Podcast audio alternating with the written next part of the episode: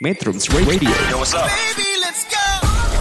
All that you can have, boy. Got me spread like a buffet. Bon night. Now they always say congratulations. Come and strip that down for me. I'm on my way. Girl, come and strip that down for me. Yeah, yeah, yeah, Metrums yeah. Radio, media terintegrasi kaum muda. ada yang berbeda. Kalau biasanya program Gana Islamika ini ditemani oleh Katias. Nah, hari ini ditemani oleh saya, Haji, dan insya Allah ke depannya juga akan ditemani oleh saya. Dalam program ini, program Gana Islamika ini kan akan dimulai dari jam 4 sampai setengah 6 sore. Seperti biasa saya ingin mengingatkan untuk metronom yang mau mendengarkan live streamingnya bisa di metrum.co.id kemudian bisa juga di-download di aplikasi Androidnya di Metrum Radio atau bisa juga di Instagram at metrum.co.id Twitter at metrum.co.id di Facebooknya juga ada at metrum.co.id kemudian di Pinterestnya at metrum.co.id atau yang mau eh, berbincang-bincang atau berkomunikasi bisa di line Metrum Radio M besar dan R besar atau bagi metronom yang sempat ketinggalan mendengarkan eh, program-program di Metrum Radio ini bisa juga dibuka di podcastnya di anchor.fm kemudian di YouTube-nya ada Metrum Radio like, subscribe, and comment oke di program Gana Islamika ini saya ditemani dengan Kang Aldi. Ya. Yeay. Assalamualaikum warahmatullahi wabarakatuh. Selamat sore. Sore. Kang, eh, gimana kabarnya Kang? Alhamdulillah sehat sehat sehat. Pembahasan apa Kang hari ini Kang? Mungkin kita masih ngelanjutin ya soal yang apa yang sudah kita bahas pada minggu kemarin mengenai kronik Nusantara tentang kerajaan Islam pertama di Jawa. Oke, kerajaan Islam pertama di Hmm. Jawa itu. Kalau minggu kemarin kan Kang Aldi menjelas apa punya satu eh, kesimpulan bahwa bukan kerajaan Demak, ya kan Kang? Eh, Hmm. Islam pertama itu. Kemudian juga sempat menyinggung Arya Wiraraja sebagai salah satu pembantunya Raden Wijaya untuk mendirikan kerajaan Majapahit. Hmm. Ah, Mungkin bisa dimulai dari sana dulu ya Kang. Iya. Bisa coba dijelaskan siapa sih sebenarnya sosok Arya Wiraraja ini? Karena berbicara tentang kemajuan suatu zaman, berbicara tentang sejarah itu tidak abdol tanpa membicarakan tokohnya dulu, ya Hmm. Kang. Nah, silakan Kang. Ya, dalam eh, artikel yang ditulis dari gadaislamika.com bagi para metronom yang ingin sambil menyimak diskusi ini bisa sambil membuka eh, website Gada Islamika, gadaislamika.com, cari aja di sana artikel berjudul Kronik Nusantara tentang Kerajaan Islam pertama di Jawa. Ini yang seri keempat kebetulan saya baru juga eh, melihat lagi. Jadi di sini dikisahkan dasar eh, argumentasi yang menyatakan bahwa eh, tentang keberadaan Islam eh, sosok Arya Raja ini yang Muslim ini itu dia adalah prasasti Mula Manurung itu prasasti Mula Manurung ini itu ditemukan di, di Kediri pada tahun 1975 di Jawa Timur Kediri Jawa Timur itu mengisahkan eh, isinya ini sangat ter- ter- terbilang cukup fundo- apa namanya monumental. Inilah dasar dari dari semua argumentasi yang kita apa namanya diungkapkan di sini. Jadi apa ada landasan arkeologisnya, ada landasan fakta sejarahnya dan temuan arkeologisnya mengenai hal ini. Nah, dalam prasasti ini sampai apa namanya sekarang masih bisa kok masih bisa ditemukan di apa masih bisa kita lihat di Museum Nasional di Jakarta gitu. Eh, jumlahnya itu ada sekitar 12 lempeng gitu. Cuma memang nggak lengkap gitu. Ada 12 lempeng, eh, sebagian lempeng itu ada yang terpisah, ada yang eh, apa eh, nggak lengkap lah intinya. Tapi ya jumlahnya ada sekitar 10 sampai 12 biji itu dan sekarang masih terus digaji, digali dan di, ya, dikaji. Salah satu isi dari prasasti itu tuh mengatakan bahwa jadi prasasti ini diterbitkannya oleh Kertanegara Raja Singosari yang waktu itu dia masih menjadi raja muda di Kediri sebelum menggantikan ayahnya gitu. Nama ayahnya itu Prabu Siminingrat Jaya Wisnuwardana ini. Nah, Kertanegara itu itu tuh menuliskan bahwa daerah yang disebut sebagai Lamajang itu diberikan kepada Naraya Nararya Kirana. Ini adiknya ya, adiknya dari dari Kertanegara. Nah, Nararya Kirana ini kemudian nanti punya jadi juru, ya, juru, juru kunci, juru, kayak gitu gitu. Hmm.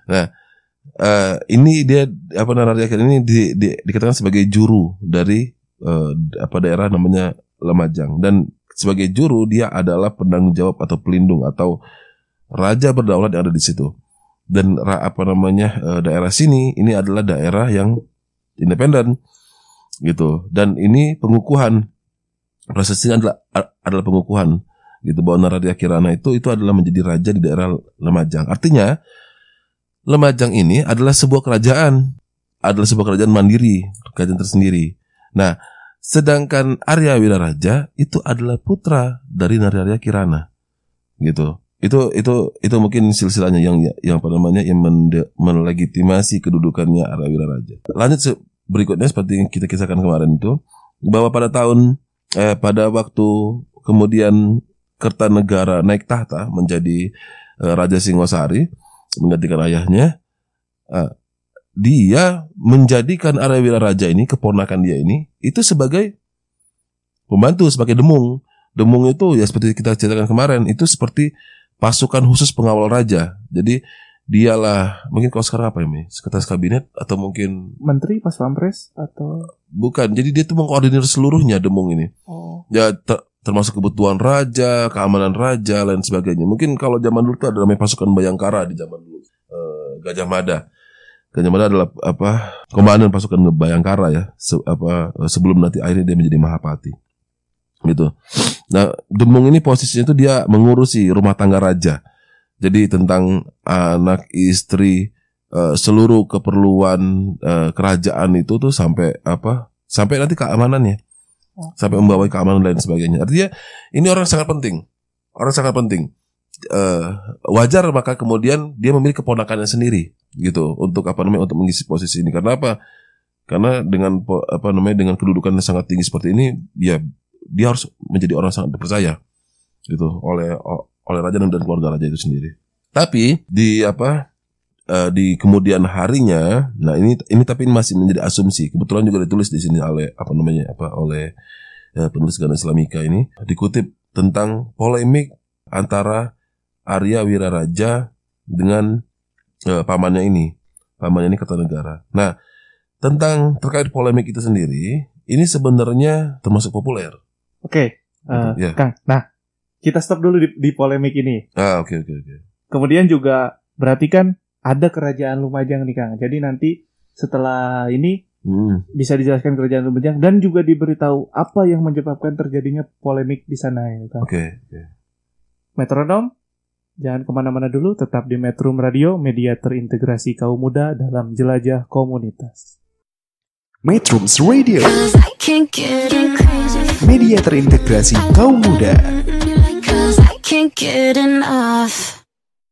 Metronom, tadi kan sudah membahas tentang Arya Wiraraja, kemudian dengan hubungannya dengan kerajaan Lumajang. Terus juga tadi disebutkan oleh Kang Aldi bahwa terjadi konflik. Nah, coba Kang bisa dijelaskan dulu Ya. kerajaan Lumajang itu sekilas seperti apa, kemudian kita nanti masuk di konfliknya itu Kang. jadi dasar konflik ini jadi orang tuh menebak tentang bagaimana jalannya konflik itu Iya. karena eh, kisah tentang eh, pemutasian konflik ini pemutasian orang-orang kemudian yang terjadi dengan konflik ini itu itu tuh ditulis hampir di banyak kronik Nusantara jadi kayak misalkan apa namanya serat para raton kemudian apa? Kelenteng mungkin? eh, Babat kan? bukan. Jadi jadi dia negara kertagama Oh. gitu. Pan, kita Kidung Panji Wijaya Krama. Ya apa namanya? Apa kalau kalau apa? Kalau kata orang tuh banyak lah. Naskah-naskah kuno populer eh, dari Jawa itu eh, yang menceritakan tentang konflik ini gitu. Isi konflik itu apalah? Isi konflik itu adalah tentang perombakan besar-besaran kabinet Sri Kertanegara karena ada kisah ini maka para sejarawan banyak mencari tahu apa sebabnya Hmm. itu perombakan dari itu termasuk eh, Arya Wiraraja itu dimutasi dari jabatan sebagai demung itu dimutasi menjadi eh, gubernur lah ya, menjadi bupati di Madura. Gitu. Masuk itu. Nah, dari posisi sebagai demung Iya. menjadi bupati itu kan luar biasa jauh turunnya itu. Maka eh, asumsi orang umumnya mengatakan para sejarawan yang umumnya itu mengatakan bahwa ini ada konflik di antara Kertanegara dengan Arya Wiraraja. Nah, banyak dugaan lah tentang konflik ini. Tapi Agus Sunyoto itu menduga bahwa besar kemungkinan bahwa konflik ini adalah akibat ketidaksetujuan agama. Hanya eh, tapi ini bukan terkait terkait dengan intoleransi, tapi lebih pada norma-norma kemanusiaan itu sendiri. Jadi gini ceritanya, kita coba cerita dari da- dari awal dulu. Ini ini ada sebuah sekte, sekte yang cukup terkenal dalam sejarah Nusantara, terutama di daerah Jawa. Itu namanya Tantra Birawa. Ini adalah salah satu cabang sekte dari dari apa agama Hindu. Eh, konon sekte ini itu tuh melakukan semacam ritual pengorbanan pada manusia. Jadi manusia itu tumbal-tumbalkan itu. Kenapa jadi angker begini ya suasananya? jadi, jadi, jadi seharusnya ada backsound gitu. Jadi jadi jadi apa namanya eh eh, sekte ini itu tuh melakukan hal seperti itu. Nah ternyata di di apa namanya di era yang sama itu ini tuh eh, orang-orang Muslim terutama yang yang yang sudah masuk ternyata pada pada, pada waktu-waktu sebelum itu itu sudah melihat bahwa ini tuh sudah apa namanya udah nggak nggak manusiawi. Sebenarnya bukan hanya dari pandangan Muslim dari dari yang lain pun sama. Hmm. hanya nah persoalannya kemudian ini juga menarik. Eh, salah satu dugaan juga dulu ada kisah tapi ini kisah kisah semacam kayak kisah-kisah mistis. Namanya na- nama le- legend ini ada namanya Syekh Subakir Syekh Subakir ini itu dikatakan adalah orang Persia di dalam cerita ini adalah orang Persia yang dia berhasil mengalahkan para hantu-hantu lah, hantu-hantu jin-jin yang mendukung apa namanya apa apa apa apa sekte eh, apa eh, tantra birawa ini. Mi- mistis berarti Kang di sana. mistis. Jadi ja- jadi ini dapat apa dalam kisah ini mistis dalam kisah mistis. Tapi sejarawan menganalisis tentang tentang keberadaan Syekh Mu- apa namanya apa Subakir. Syekh Subakir ini di- dipercaya banyak. Makanya ada namanya Gunung Tidar. Di sana ada makamnya Syekh Subakir. Gitu. Ini tuh kejadiannya sekitar abad ke ke delapan ke, ke sembilan. Ini dihubungkan dengan orang-orang dari dari Leran itu Iya. yang kemarin apa namanya Fatimah binti Maimun yang orang-orang Persia itu Iya. gitu. Nah ini juga menarik. Ada orang dulu eh, tokoh di di Loram itu kalau nggak salah ada juga dikisahkan di sini. Tokoh Aji Wirawuri pernah dengar? Dalam dalam sejarah itu ada ada orang namanya Aji Wirawuri. Aji Wirawuri ini yang menantang Oh, saya dong itu kan. Erlangga itu. Itu itu jadi jadi dulu Erlangga itu itu tuh adalah salah satu raja raja raja besar di Iya. Jawa ini. Orang yang bisa menantang dia itu adalah Aji Wirawuri ini. Aji Wirawuri ini kalau kata Gus Sunyoto kata Wirawuri itu sendiri itu atau artinya kata orang berkulit merah. Gitu. Gimana itu penjelasannya? diperkirakan orang di kulit merah ini, merah ini di, di, dimaksud ini bahwa dia adalah orang Persia. Gitu dia adalah orang Persia. Nah besar kemungkinan ini ada kemungkinan yang dimaksud dengan Fatimah binti Maimun itu itu adalah salah satu petinggi di era Aji Wurawuri ini. Yang artinya pada masa itu sudah ada juga kerajaan. Yang kemungkinan juga penduduknya banyak beragama Islam. Baru hipotesa. Itu itu. Nah jadi jadi j- j- j- jadi sebenarnya ini sebenarnya ini kalau kita coba membangkitkan lagi eh, apa namanya narasi-narasi sejarah terutama dari kronik kronik Nusantara aja nggak usah jauh-jauh kronik, kronik Nusantara aja itu sebenarnya cukup banyak yang kita bisa coba urai-uraikan hanya persoalannya kan kita mungkin ke- keterbatasan bahasa Referensi ya. eh, referensi dan mungkin bahasa menerjemahkan kitab-kitab kuno ini kan agak sedikit susah. Kayak apa namanya eh prasasti Mula Malurung ini, itu kan ada ada apa namanya eh, Selamat Selamat Mulyana sendiri yang menjadi eh, apa ketua tim Ya. yang untuk menerjemahkan makna dari eh, prasasti itu sendiri, gitu. Nah. eh, Balik lagi ke ke ke, ke Aji Wurawuri tadi, kalau misalnya betul dia adalah orang Persia, itu bisa diduga pada masa itu bahwa tidak tidak hanya ada Erlangga di sini yang menganut tantra birawa, tapi juga ada kesultanan Aji Wurawuri yang di sana itu terdiri dari pemimpinnya itu adalah orang-orang laran tadi orang-orang apa namanya Persia. Persia. Nah, wajar. Nah, Aji Wurawuri ini pertama dia kalah. Kemudian tapi akhirnya dia dia dia, dia berhasil balik mengalahkan Erlangga. Itu maksudnya Apa ke delapan? peperangan atau seperti- Perang. Perang. Oh. Perang, perang. Kalau kalau kalau dalam kisah ini perang gitu. Maka maka apa menjadi sem- semakin seru ini kalau misalnya di apa digali lebih jauh gitu. Jadi nah ini juga bisa dikatakan juga ya perbedaan agama itu di Nusantara dari zaman dulu itu itu tidak pernah menjadi masalah gitu. Tidak pernah me- menjadi masalah. Kayak Serikatan Negara dia memiliki seorang apa kayak misalnya dia dia sudah sudah sudah apa sudah melakukan hubungan diplomatik dengan negeri Campa negeri Campa pada masa itu itu tuh duga itu adalah negeri Islam Islam. itu dari perkawinan mereka dengan para sayyid dari dari apa namanya dari apa dari dari India dan Hadramaut ini gitu. Dan dia menjadi menjadi negeri muslim. Kertanegara menjalin hubungan diplomatik dengan itu. Nggak ada nggak ada sensitivitas soal perbedaan agama lain sebagainya nggak ada masalah itu. Maka dugaannya sebenarnya bukan bukan murni agama tentang ketidaksetujuan Arya Wiraraja dan para eh, banyak bawahannya eh, apa eh, Kertanegara ini. Bukan karena muslimnya bukan. Tapi lebih pada karena perilaku eh, apa kegiatan itu itu tuh dengan mengorbankan nyawa manusia Hmm. tadi Artinya itu itu, itu, di- di- ditolak. ada kemanusiaan yang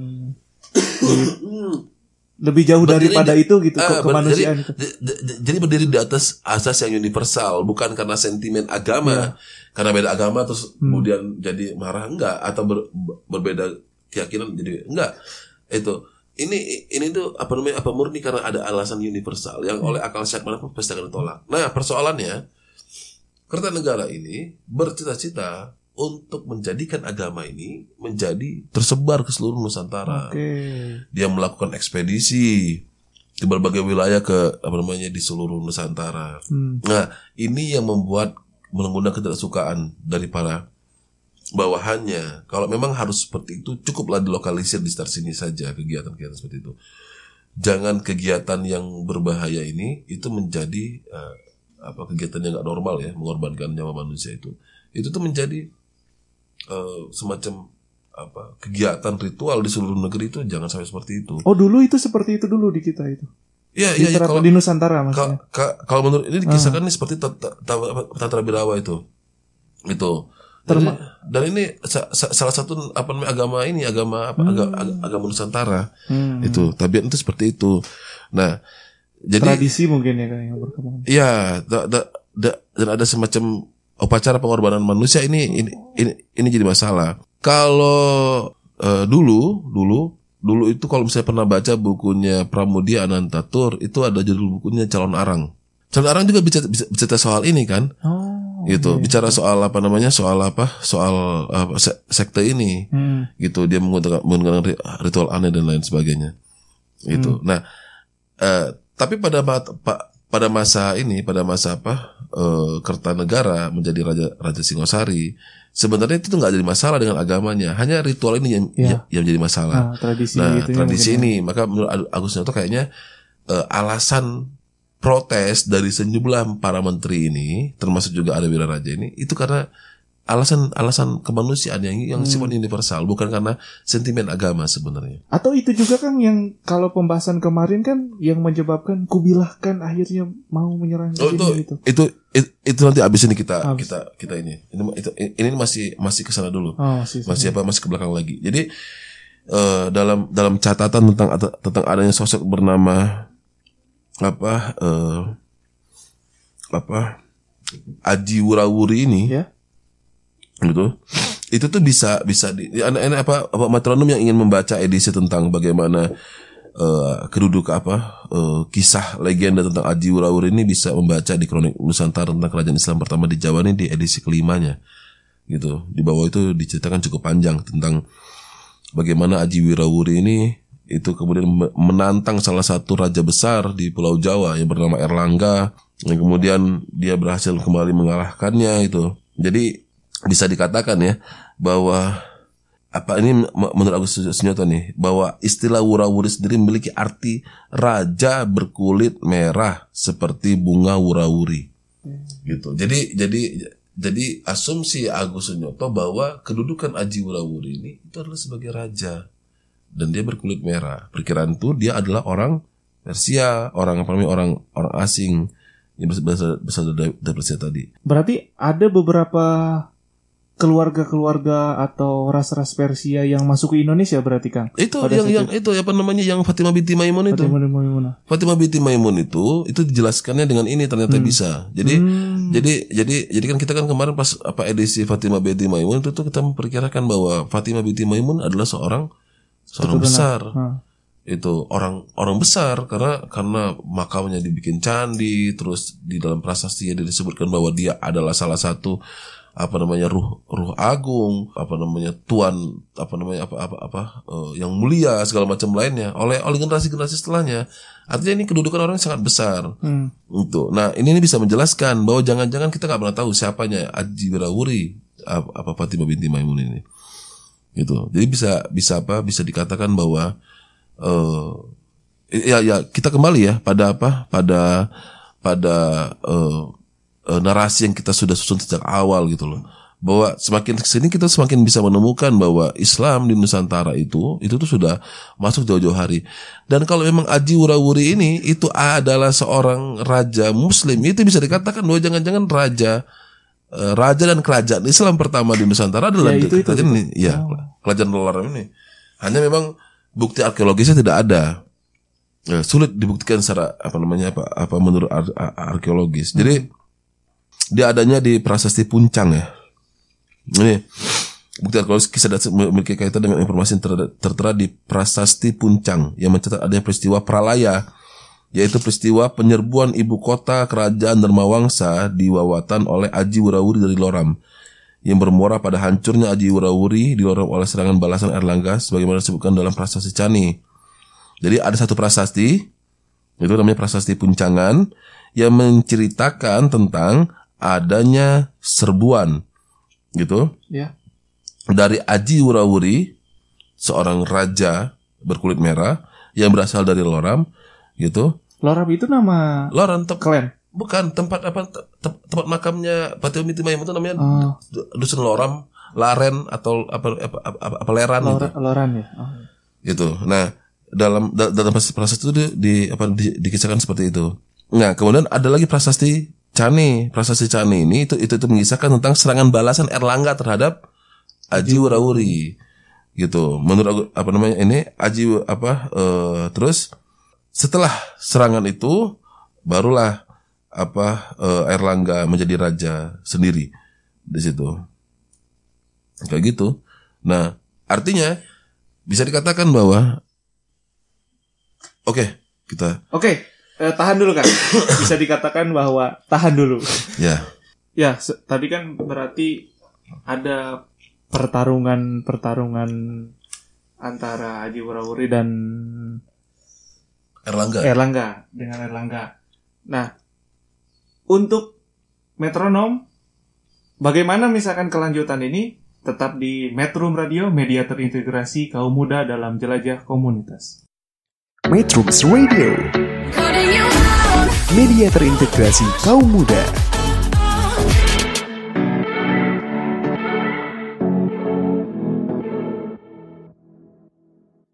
Metronom, Haji ingin mengingatkan untuk metronom yang mau live streaming bisa di metrum.co.id atau juga di-download aplikasinya. Bagi yang belum di-download aplikasi Androidnya di Metrum Radio. Kemudian di Instagramnya juga at metrum.co.id kemudian di Twitternya ada at metrumco.id di Facebooknya ada at metrum.co.id Painters juga ada at metrum.co.id.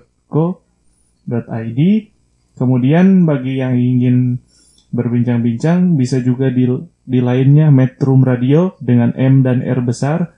Dan untuk metronom yang ingin mendengarkan siaran-siaran sebelumnya mungkin terlewat dan lain sebagainya itu itu kita ada di bot di podcast di anchor at FM. Kemudian ada juga di YouTube di Metrum Radio. Jangan lupa like, subscribe, and comment.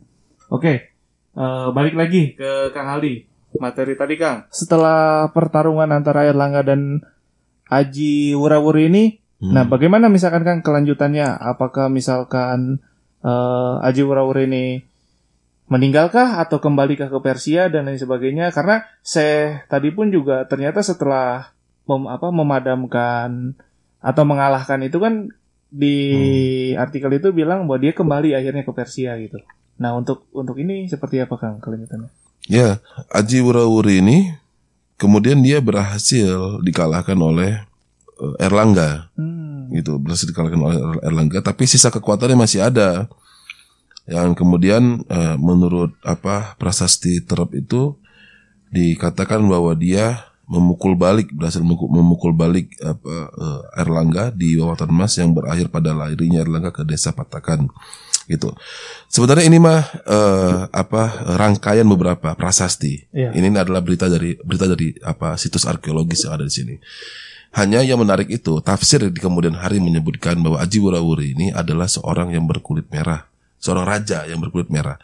Kita tidak pernah tahu apakah seorang raja ini dia memiliki kekuatan apa namanya apa eh, organik di sini gitu ataukah dia memang berjalan jauh dari Persia sana hanya untuk menyerang Erlangga kita kita nggak tahu. Tapi yang jelas dalam prasasti itu disebutkan bahwa mereka adalah Nah, tapi ini kecil kecil kemungkinan sih kalau misalnya mereka dari Persia Sengaja gitu. eh, sengaja melakukan ekspedisi ke sini kemudian menyerang Erlangga gitu abad itu adalah abad ketika di- dinasti Abbasiyah Iya, ya. Eh, dinasti Abbasiyah sedang dalam masa puncak-puncak kemasannya pada masa itu. Tapi bukan juga berarti tidak mungkin gitu mereka melakukan itu. Karena ekspedisi militer itu tuh biasa dilakukan. Tapi seingat saya itu eh, India saja itu belum selesai kok.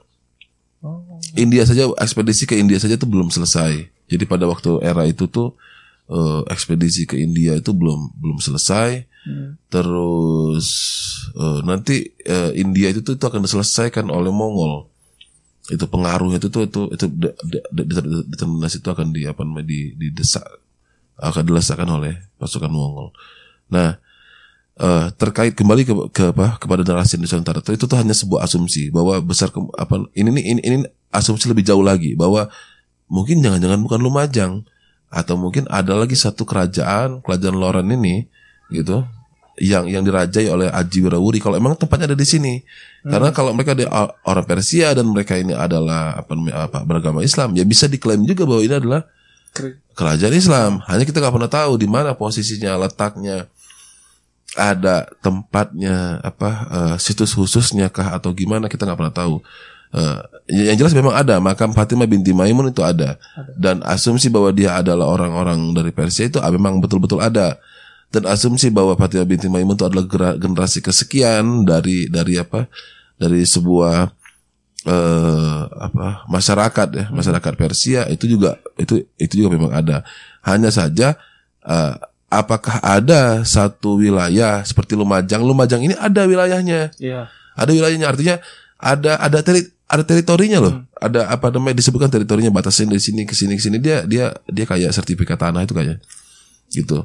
Jadi jadi apa eh, ada ada wilayah sedangkan yang yang Loren ini dia tidak ada wilayahnya. Tapi kisah tentang eh, Aji Wirawurinya ini ada. Ada. itu dan kisah dia apa, apa menaklukkan Erlangga tuh pun ada. Eh ini apa nah ini juga mungkin yang yang apa yang menyebabkan di kemudian hari sosok Fatimah binti Maimun itu sangat disegani oleh generasi setelahnya gitu. Seperti dalam kajian kita dalam Fatimah binti Maimun itu itu generasi setelahnya ini itu tuh sangat menghormati sosok Fatimah binti Maimun itu. Gitu. Nah artinya eh, dan dan dia juga mengatakan bahwa bahwa tanah itu adalah tanah pardikan. Tanah tanah wilayah Loren itu itu adalah tanah ta- tanah pak pardikan tanah merdeka. Iya. tanah yang berdaulat di situ.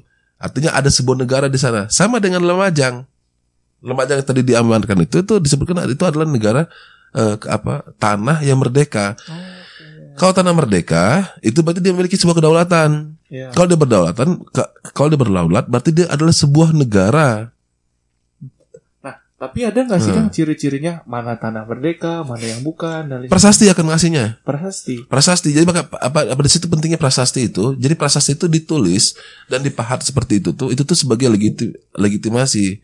Oh. Itu dasar legitimasi yang menyatakan dan dan nggak lekang oleh waktu. Hmm. Itu yang menyatakan bahwa tempat itu sudah diserahkan. Jadi Kepada- ar- arsipnya langsung ada di prasasti. Ada di prasasti itu. Nah, sebutnya Nararia Kirana. Nah, Nararia Kirana ini itu adalah ibu ibu dari Arawira Raja.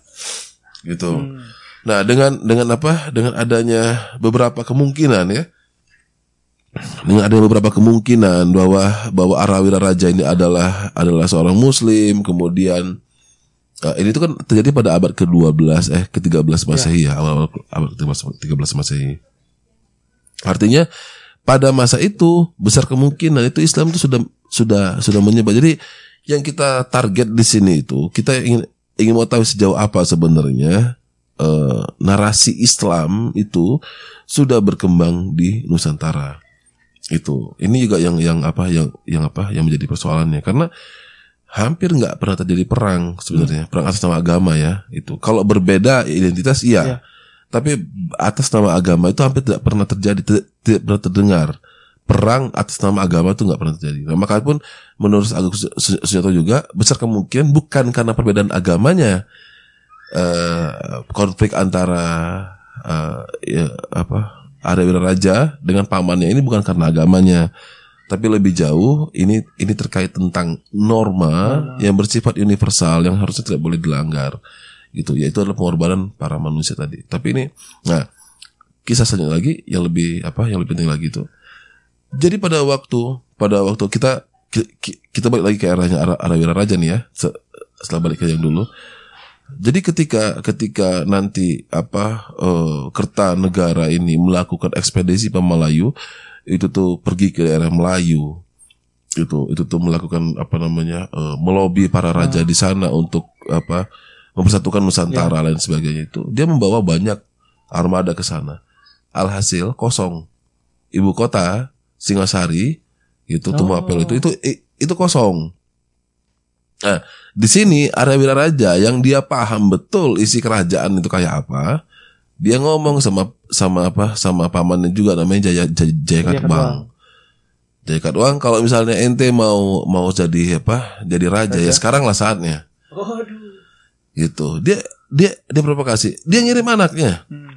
Gitu dia dia ngirim anaknya apa namanya eh, Ranggalawe kalau salah tuh ya Hmm. Itu Ranggolawe itu eh, dia ngirim anaknya bernama Ranggalawe itu untuk pergi ke, ke Jaya Katwang dan dan memprovokasi dia untuk apa merebut kekuasaan saat itu. Kalau mau kalau enggak ya nggak akan bisa bisa lagi terjadi. Maka berangkatlah Jaya, Jaya Katwang dan kemudian eh, ya seperti sejarah mengatakan ya si Kertanegara kalah pas dia pulang ke kota sudah habis gitu. Dan kemudian apa mengalami kekalahan yang yang menyakitkan. Nah, salah satu menantunya ini bernama Raden Wijaya. Menantunya apa namanya meninggal menantu. Jadi yang yang kemudian menjadi raja di di apa di Tumapel di Singosari itu adalah Jaya Katwang. Yang Jaya Katwang nggak pernah tahu bahwa sebelum meninggalnya kata negara kata negara ini pernah bikin ulah pernah bikin masalah dengan Kaisar Mongol Waduh. yang waktu itu namanya Kublai Khan Ya. gitu. Jadi jadi ini tuh nah Kublai Khan pada masa itu seperti kita sudah kisahkan pada minggu kemarin ya. Gitu. Pada waktu itu mereka sudah menguasai ah, seluruh wilayah daratan di muka bumi ini hampir Hmm. tinggalnya minor-minor lah. Gitu kayak Eropa Eropa Eropa itu minor lah bisa dibilang itu. Dibandingkan Asia yang sebesar ini ya. Dari ujung Pasifik sampai Atlantik itu itu tuh benar-benar mereka mereka kuasai gitu menantang kaisaran seperti ini Nah, dipotong telinganya, disiksa di apa, di apa namanya, dianiaya orangnya, disiksa di tempat umum dan dan lain sebagainya. Nah, itu itu itu ngebuat kemudian Kublai Khan membuat memberikan uh, instruksi untuk menyerang Singosari. Sebelum menyerang Singosari, tapi ini punya banyak versi. Ada yang mengatakan bahwa ada Raja ini yang kemudian eh, melobi orang-orang Mongol ini agar mau menyerang Jaya, Jaya Katwang. Itu karena karena sebenarnya kan salah sasaran. Datang ke sini Kertanegara sudah nggak ada Iya. kan harusnya itu ekspedisi pulang Iya. itu Karena dendamnya sudah terbalaskan. Ya karena tidak karena dia. ini eh tapi ada yang memprovokasi. Udah jaya akad uang mah sama aja Singosari Singosari juga kan gitu. Gitu. Nah, akhirnya alhasil seperti ini apa namanya yang kita kisahkan apa minggu kemarin tuh diserang lah itu Majapahit. Eh apa namanya Singosari. Singosari. Dibantu. Dibantu dengan Raden Wijaya. Ya Raden Wijaya itu di- apa ini ya keponakannya apa eh, menantunya dari eh, ke, apa ke, Kertanegara gitu. Dia dia minta bantuan kepada Arawira Raja. Gitu. Dia, dia minta, minta bantuan sama Arawira Raja untuk ngebantuin dia merebut kembali tahta Tumapel. Tahta Singosari. Hmm. gitu. Nah nah dalam dalam apa dalam proses perebutan tahta ini eh, Raden Wijaya itu menggunakan jasa Arya Wiraraja. Gitu. Oh. karena dia tahu Arya Wiraraja itu ada semacam dendam atau apa segala macam lah kita nggak tahu. Dan yang paling penting apa? Arya Wiraraja ini adalah orang yang sangat paham ketatanegaraan. Dia tahu cara membuat negara itu dari nol. Karena dia adalah seorang demung dia tahu apa arsip-arsip kenegaraan apa hal-hal yang yang yang paling kecil tata tata kelama tata kelama tata kelola dan lain sebagainya dari dari apa namanya dari kerajaan itu. Gitu. Nah sehingga pada waktu pada waktu eh, di asistensi apa namanya di mentori ini sama Arya Raja itu itu tuh strategi itu berjalan mulus.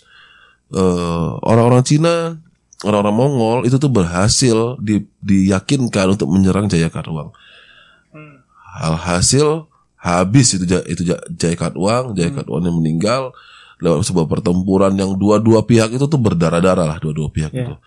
Tapi dimenangkan oleh Mongol. Nah, pada waktu dia sudah sudah namanya dalam kondisi menang begitu, Raden Jaya bilang bahwa inilah kesempatannya kalau ente mau jadi raja.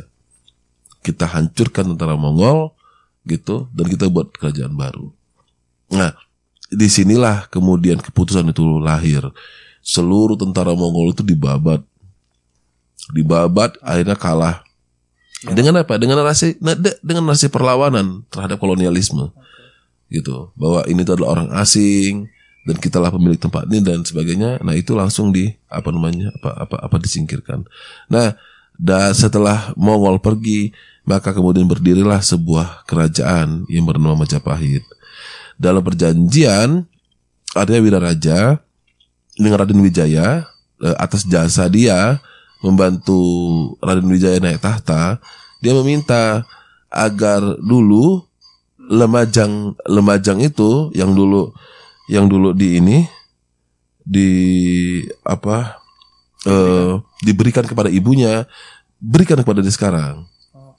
Gitu. Nah itu dia sebenarnya yang yang yang menjadi maka setelah itu itu itu jadi dia kemudian pulang. Oke, Kak. Tahan dulu di sana. Berarti sekarang kita masuk artinya masuk di konstelasi kerajaan Majapahit. Metronom tetap di Metrum Radio, media terintegrasi kaum muda dalam jelajah komunitas. Metrums Radio, media terintegrasi kaum muda. Metrum Radio, media terintegrasi kaum muda dalam jelajah komunitas. Masih dari Jati Handap Bandung. Eh, seperti biasa, saya ingin mengingatkan metronom bisa juga live streaming di web metrum.co.id atau yang belum download aplikasi Androidnya bisa di-download di Metrum Radio. Kemudian bisa juga di-follow di Instagram at metrum.co.id di Twitter juga at metrumco.id, kemudian di Facebooknya ada at metrum.co.id, di Pinterestnya at metrum.co.id, kemudian yang ingin berkomunikasi dengan Metrum bisa juga di add di lainnya Metrum Radio dengan M dan R besar.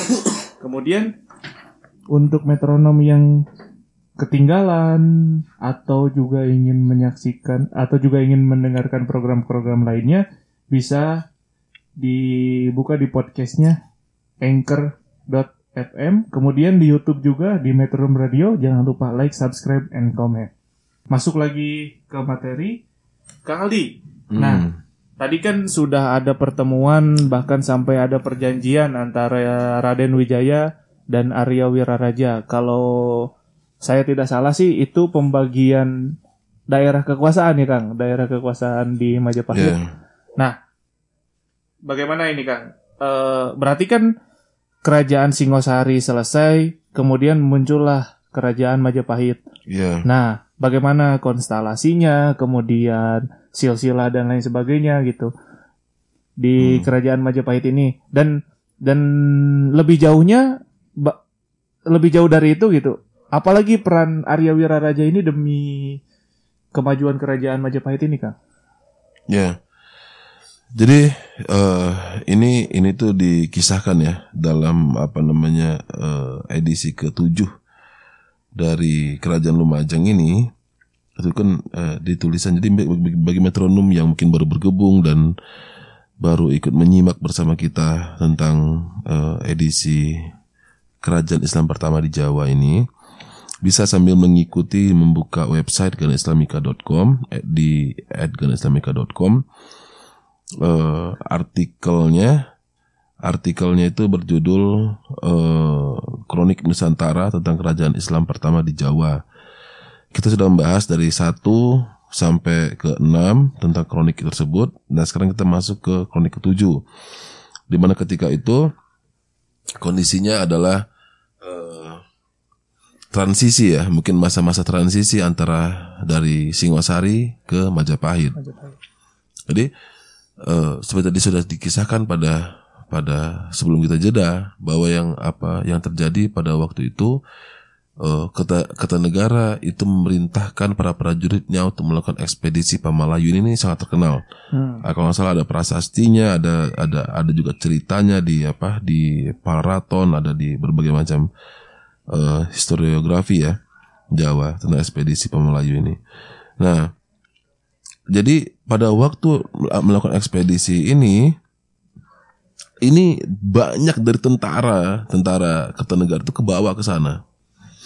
Sehingga ibu kota Singosari yang bernama Tumapel itu itu itu itu, itu kosong sepi. Gitu. Nah dalam kondisi begini Arya Wiraraja ini paham. Sebagai seorang demung dia dia dia apa namanya dia paham isi istana itu kekuatannya seberapa ber- seberapa kemampuannya kayak kayak gimana makanya dia memprovokasi eh, apa Raja Gelang-Gelang yang bernama Jaya Katwang. Nah, putranya sendiri namanya Wironjaya itu di Wironjaya namanya. Nama, nama putra saya coba lihat lagi tuh. Gitu. Nah, untuk menyerang Sing- Singosari. Kalau mau sekarang katanya. Kalau mau sekarang eh, ambil. Kalau enggak susah. Maka maka Jaya Katwang menyerang itu. Nah, alhasil tadi seperti kita sudah ceritakan tentang bagaimana kemudian Arya Wiraraja itu eh, memanfaatkan situasi apa setelah eh, Raja Gelang-Gelang itu naik eh, apa menjadi menjadi Raja Singosari menguasai Singosari kemudian ah sama seperti Jaya Katwang. Jaya Katwang itu dia adalah Raja Gelang-Gelang. Hmm. gitu. Saya nggak eh, saya nggak tahu eh, pastinya itu ya Gelang-gelang itu maksudnya julukan mungkin atau gimana? bukan nama nama daerah Oh, nama daerah. nama daerah dia tuh raja ra- ra- raja gelang-gelang kalau nggak salah. nah artinya di samping Singosari itu ada ada raja gelang-gelang ada Lumajang Hmm.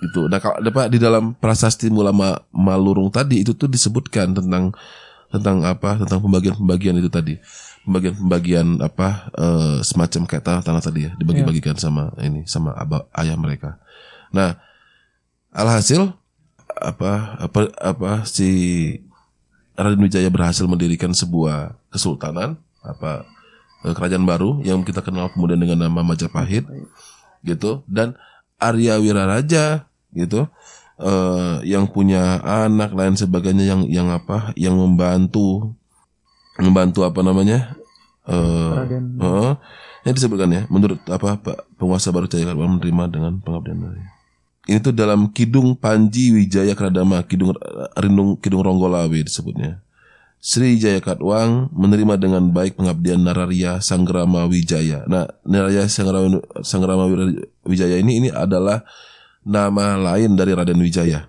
Hmm. nama panjangnya, dan bahkan memberinya hutan tarik untuk menjadi lahan berburu raja sekaligus kediaman Nararia Sanggrama Wijaya, Sanggrama Wijaya, Wijaya serta para pengikutnya. Secara pun mencatat bagaimana Arya Wiraraja dengan dua putranya Arya Adikara Ranggalawe dan Arya Menak Koncar beserta pasukan Madura dipimpin oleh Arya Lembusora adiknya. Jadi ini juga mesti yang yang mesti diingat ya. Ada Arya Wiraraja. Arya Wiraraja punya ada adik yang bernama Arya Lembusora.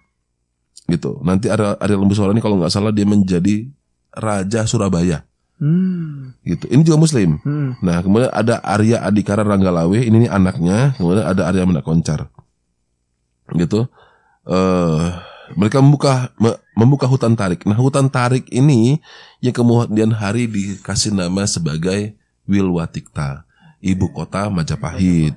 Kalau ibu kota apa Singosari Singosari namanya Tumapel sebutnya. Nah, ini ini, ini Wilwatikta. Gitu. Nah, adapun Adapun apa namanya eh, Wirondaya, Wirondaya itu eh, putra sulungnya Arya Wiraraja dianugerahi gelar sebagai Ranggalawe. Ini ini ini ini yang yang yang rame ini. Salah satu apa eh, legend ya, Ya. ya Ranggalawe ini. Karena nah mereka ini semua tadi sekeluarga tadi termasuk adiknya dari Raden Wijaya apa apa adiknya apa Arya Lembusora tadi adiknya dari Arya Wiraraja kemudian eh, anak-anaknya ini semuanya membantu Raden Wijaya untuk merebut kembali kekuasaannya. Hmm, artinya Gitu. semua ini berperan juga gitu. Ya ini Gitu. ini ini kan kondisinya kosong. Ya. Kondisinya kosong. Kertanegara sudah meninggal oleh Jaya Katuang juga sudah meninggal oleh Mongol. Nah sekarang kondisinya kosong, eh, status quo. Maka dia mengambil inisiatif untuk mengusir Mongol. Pada waktu Mongol Mongol sudah pergi, ini kan kondisinya kosong. Ya. Maka mau nggak mau itu dia menobatkan dirinya. Kalau dia menjadi mendirikan lagi Singosari itu itu itu nggak nggak kurang legitimasi karena apa? Karena bagaimanapun dia bukan putra dari Kertanegara, dia hanya menantu dari Kertan- Ke- Kertanegara. Hmm. Maka dia lebih memilih mendirikan sebuah kerajaan baru yang bernama Majapahit. Nah, menariknya ini fakta fakta menariknya apa? Ternyata pembantunya Raden Wijaya ini adalah Muslim semua. Ya tadi Ra- Arya Wiraraja Muslim, Ya. Arya Lembusora Muslim, anak-anak ini Muslim Hmm. gitu. Ini ini ini ini ini ini nih yang yang apa yang yang apa yang cukup menariknya nih. Cuma cuma memang apa eh kaum muslim ini kan ini juga apa nah fakta disebutkan di dalam artikel ini itu bahwa fakta bahwa Arya Wiraraja beserta keluarga itu adalah muslim.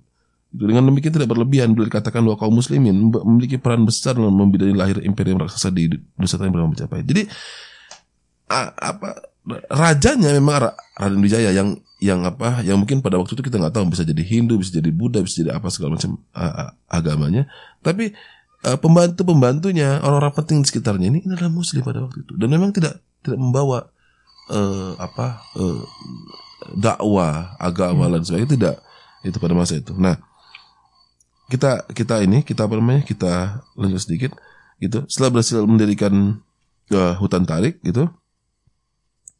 Kemudian apa jadi eh, eh, kerajaan gitu. Kemudian ada pemberontakan Ranggolawe. Nah ini yang yang apa yang cukup menariknya gitu. Ranggolawe Ranggolawe ini dia kemudian memberontak putra dari Arya Ara Arya Wiraraja itu tadi itu itu memberontak karena apa? Karena dia tidak eh, terima dengan keputusannya Raden Wijaya menjadikan dia salah satu pejabat di mana gitu. Padahal jasa dia lebih besar daripada orang yang yang apa yang ya, ya, ya, ya- yang kita, ketika itu di ini. Nah, Raden Wijaya mengabulkan permohonan Arya Wiraraja. Dia pun memberikan wilayah timur yang disebut Lemajang. Gitu. Lemajang dengan ibu kotanya Lumajang, di mana Arya Wiraraja dan keturunannya akan menjadi raja di wilayah itu. Jadi proses ini, ini tuh sudah legitimasi, tambah legitimasi, tambah legitimasi.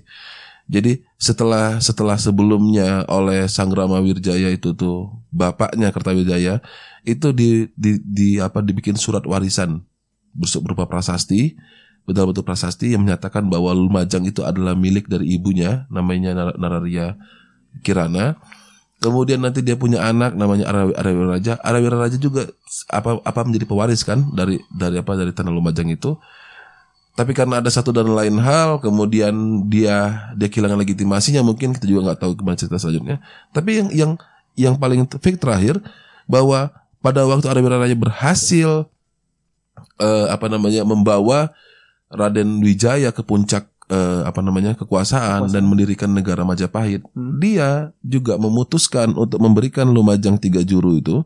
Dia dia menyebutnya Lumajang tiga juru ya, karena ada tidak hanya Lumajang tapi juga Bayu dan Wirabumi. Jadi Lumajang tiga juru itu itu mel- meliputi wilayah eh Lumajang, Bayu dan Wirabumi gitu dan dan ibu kota adalah apa apa Lumajang gitu. Nah, di mana ada raja dan keturunannya menjadi raja di wilayah itu.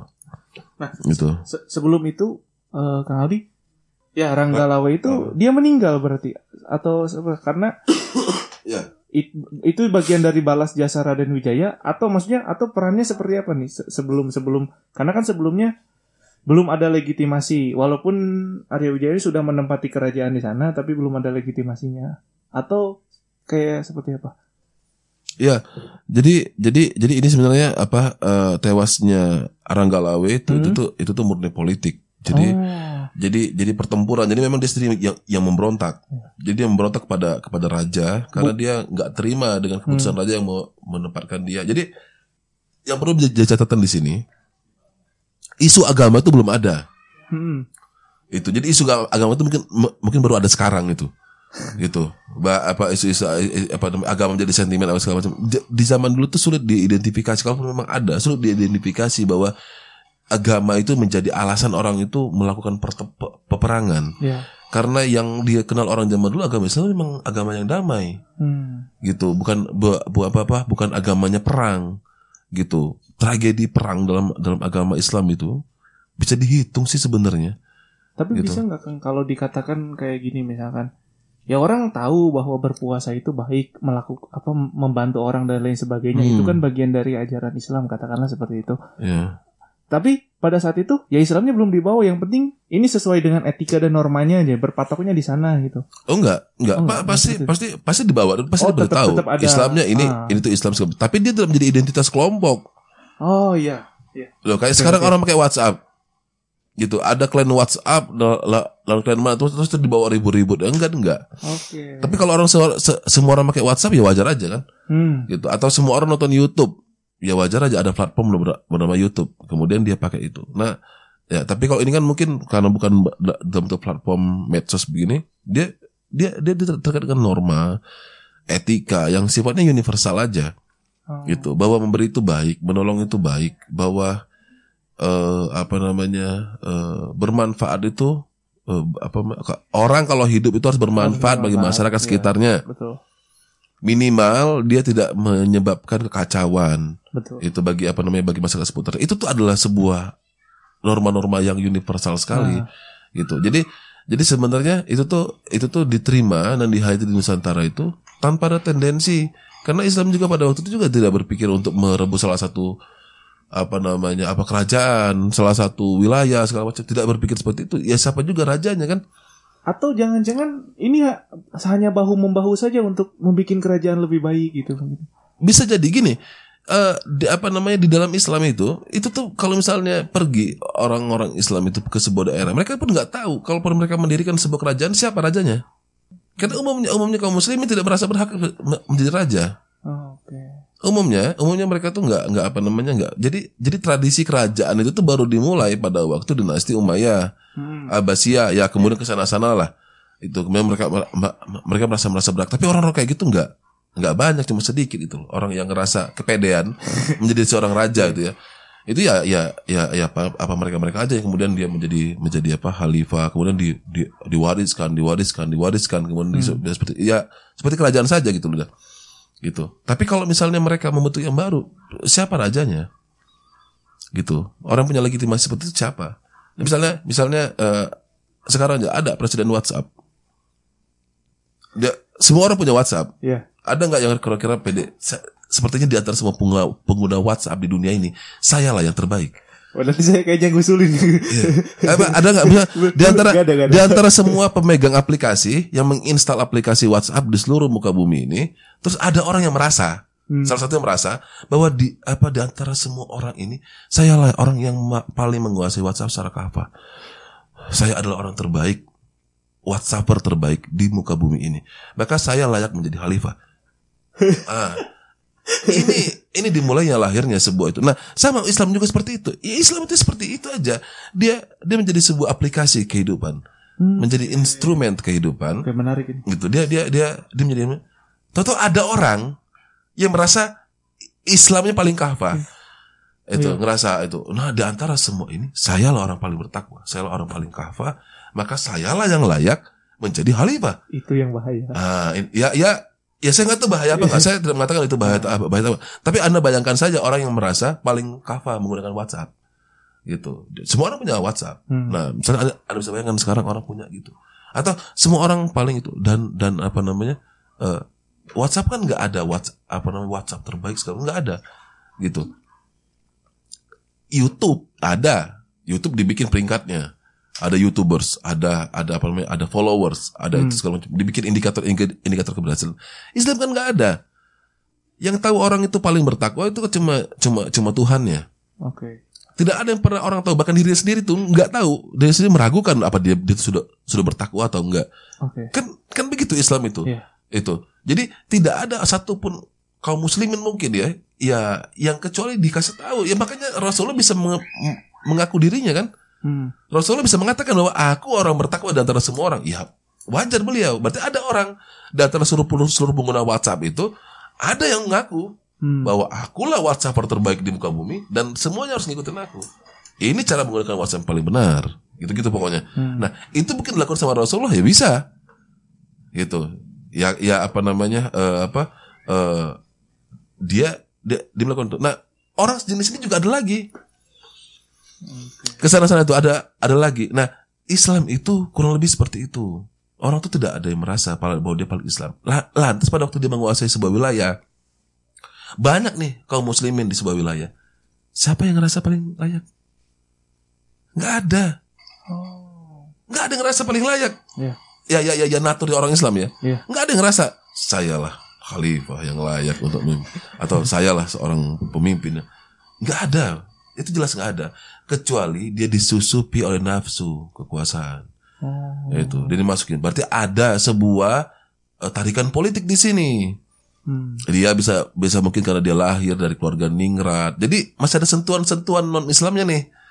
Gitu narasi-narasi non Islam tuh ada sentuhan orang ini ke apa namanya ke apa namanya ke terpapar terpapar narasi-narasi yang di luar Islamnya bahwa dia adalah seorang ningrat, dia adalah pewaris tahta lain sebagainya dan kebetulan dia seorang muslim. Nah, Hmm. gitu. Ya ya ya ya ini hanya hanya asumsi karena karena Islam itu begitu saja.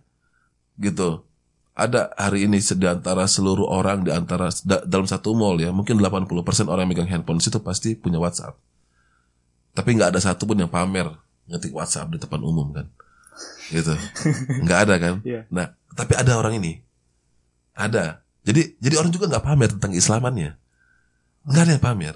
Tapi tahu ada ada orang yang muncul. Gitu. Karena dia dipengaruhi pengaruh tadi mungkin dia mantan youtubers. Gitu. Yang dia followernya sudah berapa juta Hmm. lain sebagainya. Nah itu kemudian dia naik. Ini tuh ini tuh beberapa asumsi ya yang yang yang mungkin kita bisa gunakan untuk menjelaskan mengapa dulu Islam itu tidak muncul ke permukaan. Oke. gitu. Itu tuh persoalannya. Ini kan jadi, pertanyaan banyak orang. Mengapa Islam itu baru muncul abad ke-14 Masehi saya hanya mengambil salah satu ilustrasi saja bahwa eh, bisa jadi gitu karena Islam itu dibawa oleh tarekat oleh apa, apa oleh oleh kelompok tasawuf Oh. ke Nusantara ini. Umumnya kelompok tasawuf itu punya perasaan seperti tadi. Hmm. Mereka merasa diri mereka tuh lemah. Tidak layak. tidak layak. Iya, Islamnya ini apa saya ini masih masih belajar Islam. Saya ini bukan apa namanya apa nama apa, masih membutuhkan ampunan Allah. Tidak merasa suci. Umumnya begitu orang-orang itu. Oh. gitu. Dan dan Islam yang dibawa itu ada di bawah orang-orang seperti ini. Maka warna Islam juga memang be- be- begitu. Nggak nggak merasa paling Islam Hmm. nggak merasa paling gimana Bahkan Nggak. mungkin bisa jadi dia malu untuk mengatakan bahwa saya pun Islam. Eh, bukan Atau saya pun paling Islam. Bu- Nah, pasti malu mereka untuk mengatakan bahwa saya yang paling Islam. Tidak. Justru justru mereka itu berharap apa namanya apa apa berharap ada jalan untuk apa namanya untuk apa namanya untuk dia tuh diampuni. Yang dipikirkan hal seperti itu. Jadi ini adalah sebuah sebuah apa? Sebuah aplikasi kehidupan itu. Islam itu sama seperti WhatsApp ini, Iya. aplikasi handphone. Ini adalah aplikasi kehidupan yang dia yang dia di apa namanya? Dia apa? digunakan oleh semua orang dan semua orang itu eh, mi- punya masing-masing dan Hmm. tidak ada yang merasa paling paling merasa Islam dan sebagainya. Zaman itu mungkin ya Hmm. itu perkirakan karena dibawa oleh orang tasawuf ini gitu. Dan yang dengan demikian gitu wajar kalau kemudian Islamnya tidak tidak terekspos. Hmm. Eh, dia menjadi raja, dia menjadi seorang demung, Arawira raja, dia menjadi seorang demung di di, di kerajaan Singosari waktu waktu itu menjadi kerajaan terbesar di Nusantara ini. Tapi tanpa Islamnya, ya saya sebagai Islam ya nggak ada masalah Hmm. gitu. Saya adalah seorang apa namanya apa namanya presiden, pakai WhatsApp nggak ada masalah. Saya adalah pengusaha, pakai WhatsApp nggak ada masalah. Saya adalah nelayan, pakai WhatsApp nggak ada masalah. Saya sebagai apa? Saya pakai WhatsApp, semua pakai WhatsApp, Iya. tapi nggak ada masalah, nggak ada yang ributin WhatsAppnya. Iya. Gitu biasa aja, gitu. Nah, sama seperti itu. Orang menjadi menjadi nelayan, menjadi pembantu, menjadi apa namanya apa, apa pelayan, menjadi apa sampai raja. Semuanya Islam, tapi tidak ada permasalahan tentang Islam. itu itu yang membedakan mungkin itu membedakan warna Islam di Nusantara. Karena yang membawanya adalah orang tasawuf, maka coraknya agak berbeda dengan di sana. Di daerah Timur Tengah, di daerah Persia, di, di, di daerah-daerah penaklukan lah. Daerah penaklukan tuh kan biasanya tuh apa namanya apa apa, apa langsung strukturalis, Hmm. langsung ada pembedaan kamu dan saya, saya dan mereka, kita dan mereka, gitu. Ada ada gap berarti. langsung langsung ada gap. Di mana pun itu. Di, di di mana pun terjadi penaklukan dengan senjata itu tuh langsung ter, ter- terbentuk struktur tadi itu. Saya dan mereka kamu dan saya eh, mereka dan kita gi- gitu dan sebagainya itu itu sudah- sudah terbentuk. Kemudian itu itu berkembang tuh menjadi sebagai asobiah. Hmm. sebagai sebuah kelompok. Islam tidak Is- Islam di Nusantara tidak mengalami fase itu.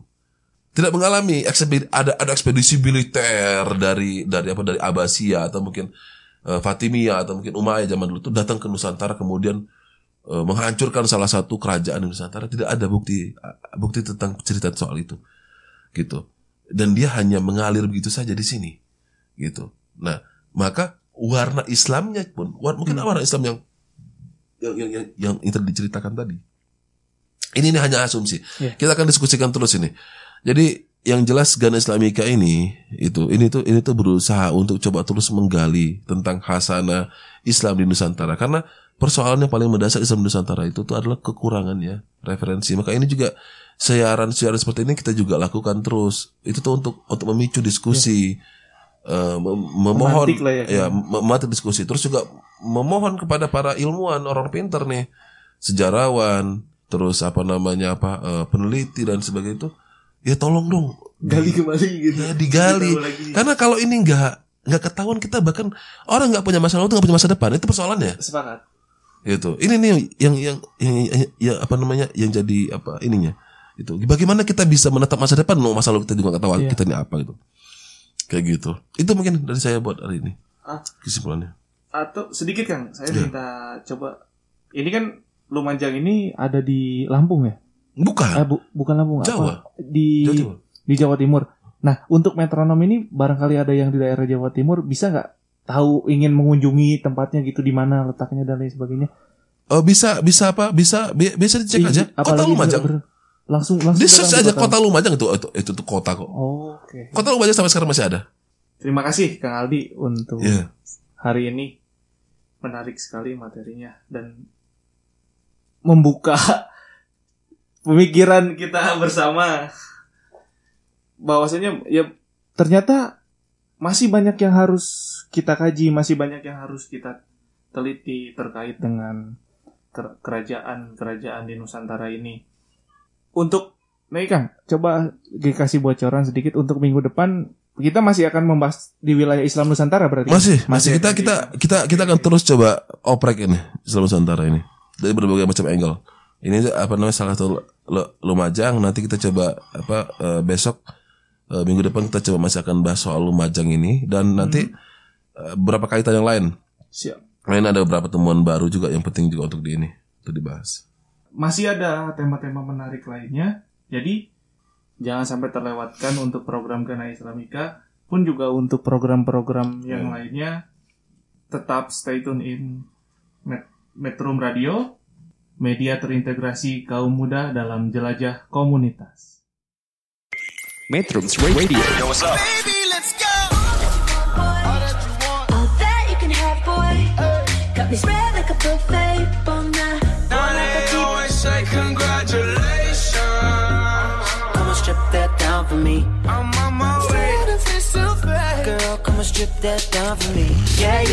Metrums Radio, media terintegrasi kaum muda.